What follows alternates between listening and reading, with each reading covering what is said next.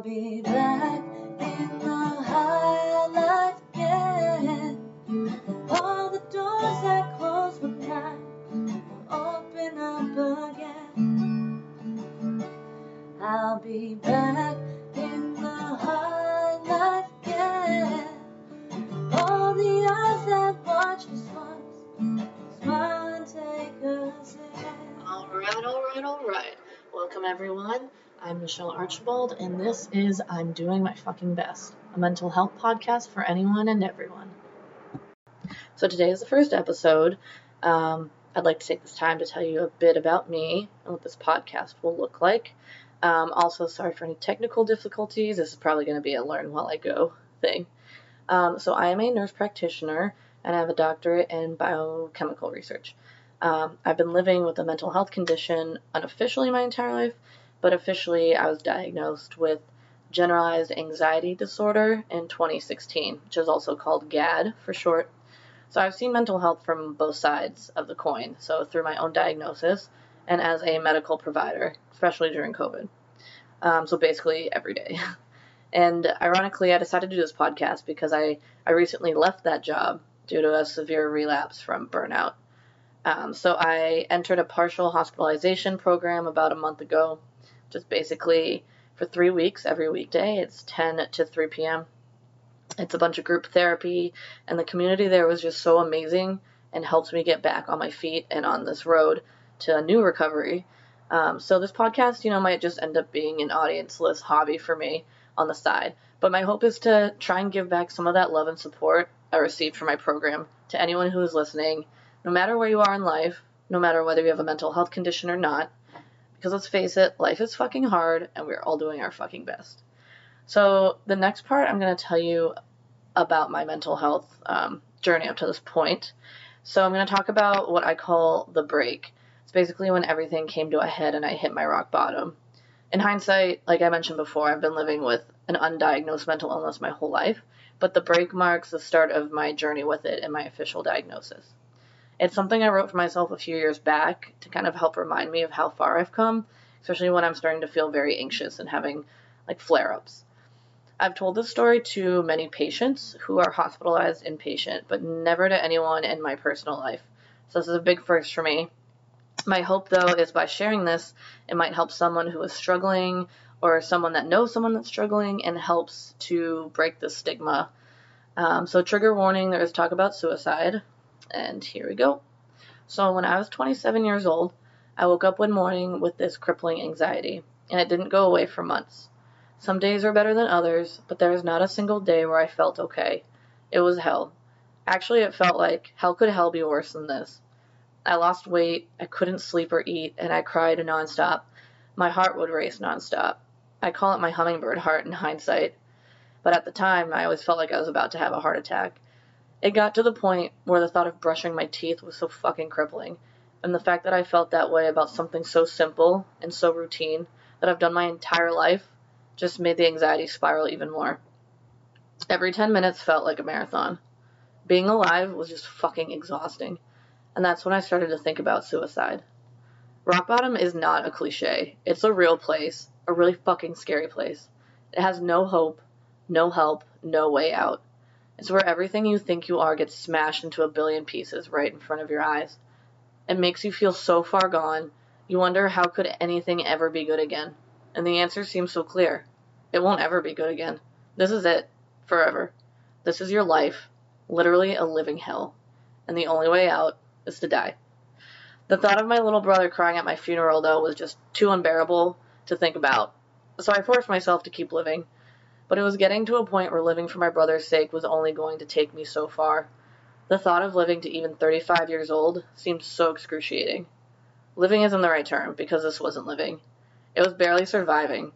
Anxiety is like a parasite. It eats you from the inside out, physically destroying you as much as it does mentally. It was actually Father's Day when my dad called me. From the sound of my voice, he knew something was wrong, and he told me to come back home to Virginia, where my parents lived. So I drove the eight hours back from Boston to Virginia, and I stayed home for about a month. I promised my parents when I got back to Boston that I would get some professional help. But in my head, I had my own plan. If I got help and I still felt this way in six months, I was just going to kill myself. I am now 35 years old, and this was eight years ago. So, now for the rest of the episode, I just want to give some help on how to find help, basically, because it was super difficult for me. There are not a lot of mental health providers, and the ones that do exist are overbooked and have no room for more clients, especially after COVID. Um, so, it ended up taking me two months to get appointments. So, first, just in general, there are two main types of mental health providers. We have our psychologist, also known as a therapist, and they're the ones that provide talk therapy um, and therapies such as CBT and DBT, which stand for cognitive behavioral therapy and dialectic behavioral therapy. But we'll get into those in a different episode. And they also help you work through trauma. A psychiatrist, on the other hand, is the one that can prescribe medications. So for me personally, I have a therapist and a psych- psychiatrist. Um, so depending on what you need, you can have one or the other, or both, like me. Um, so let's see. To find a provider, I'm going to go through a few resources, and I'm going to post these if I can figure out how to post things on Spotify at the bottom of the episode. Uh, but I'm also going to post it on the Instagram I made, which is um, at I'm doing my fucking best. No dots, anything like that. Um, so the first thing, which I did initially, call your insurance company or go on their website to find a list of preferred providers in your area that take your insurance. Um, one thing though that I realized a lot of providers don't take insurance or it's out of network, so those can be a little tricky, but there definitely are providers that your insurance will cover. You can also call your primary care provider to ask for a list of mental health providers they may recommend. So a lot of primary cares they will refer people or have um, lists of people that they think might be good for you. Um, the other thing, so there's a group called the National Alliance of Mental Health, or NAMI for short. So this is actually the program that I talk to patients that are inpatient and hospitalized, um, along with just anyone who wants to know about mental health. So they are a huge resource, and they're nationwide. And they have something called the Compass Hotline, so basically, you can call it if you need help or someone you know needs help because it's really difficult to get help when you just feel like you can't do anything. Um, and I personally have used this. So the Compass Hotline, it'll help you navigate through the mental health system, find support groups, uh, local treatment centers, therapists, anything you need. And they're available Monday through Friday, 9 to 5. And I will have the phone number linked at the bottom. Um, they also have an email address that I will put there, but just in case you want to know the number right now, it's 1 800 370 9085. Another good national resource is the Substance Abuse and Mental Health Services Administration, or SAMHSAs for short. Um, they also have a hotline, 1 800 662 HELP. Um, and they can refer you to different treatment centers if it's substance abuse related, but they also will help you find um, support groups and community based organizations for therapy. Another thing that's really come up after COVID is using apps. So there's apps such as Better Health, Talkspace. Those are just a couple. There's a lot more popping up, um, and they can help you connect to a provider through the app. So you can do it all through Zoom or the app. Um, and there's also apps that just have like therapy plans, meditation, things like that and these typically range from free to $60 a week, depending on the level of care. Some insurances might allow you to reimburse depending on the app. This is a really good option if you don't have good mental health coverage on your insurance or insurance at all. Um, because without insurance, a single provider visit with a therapist or psychiatrist can range from 100 to $300 for an appointment that's under an hour.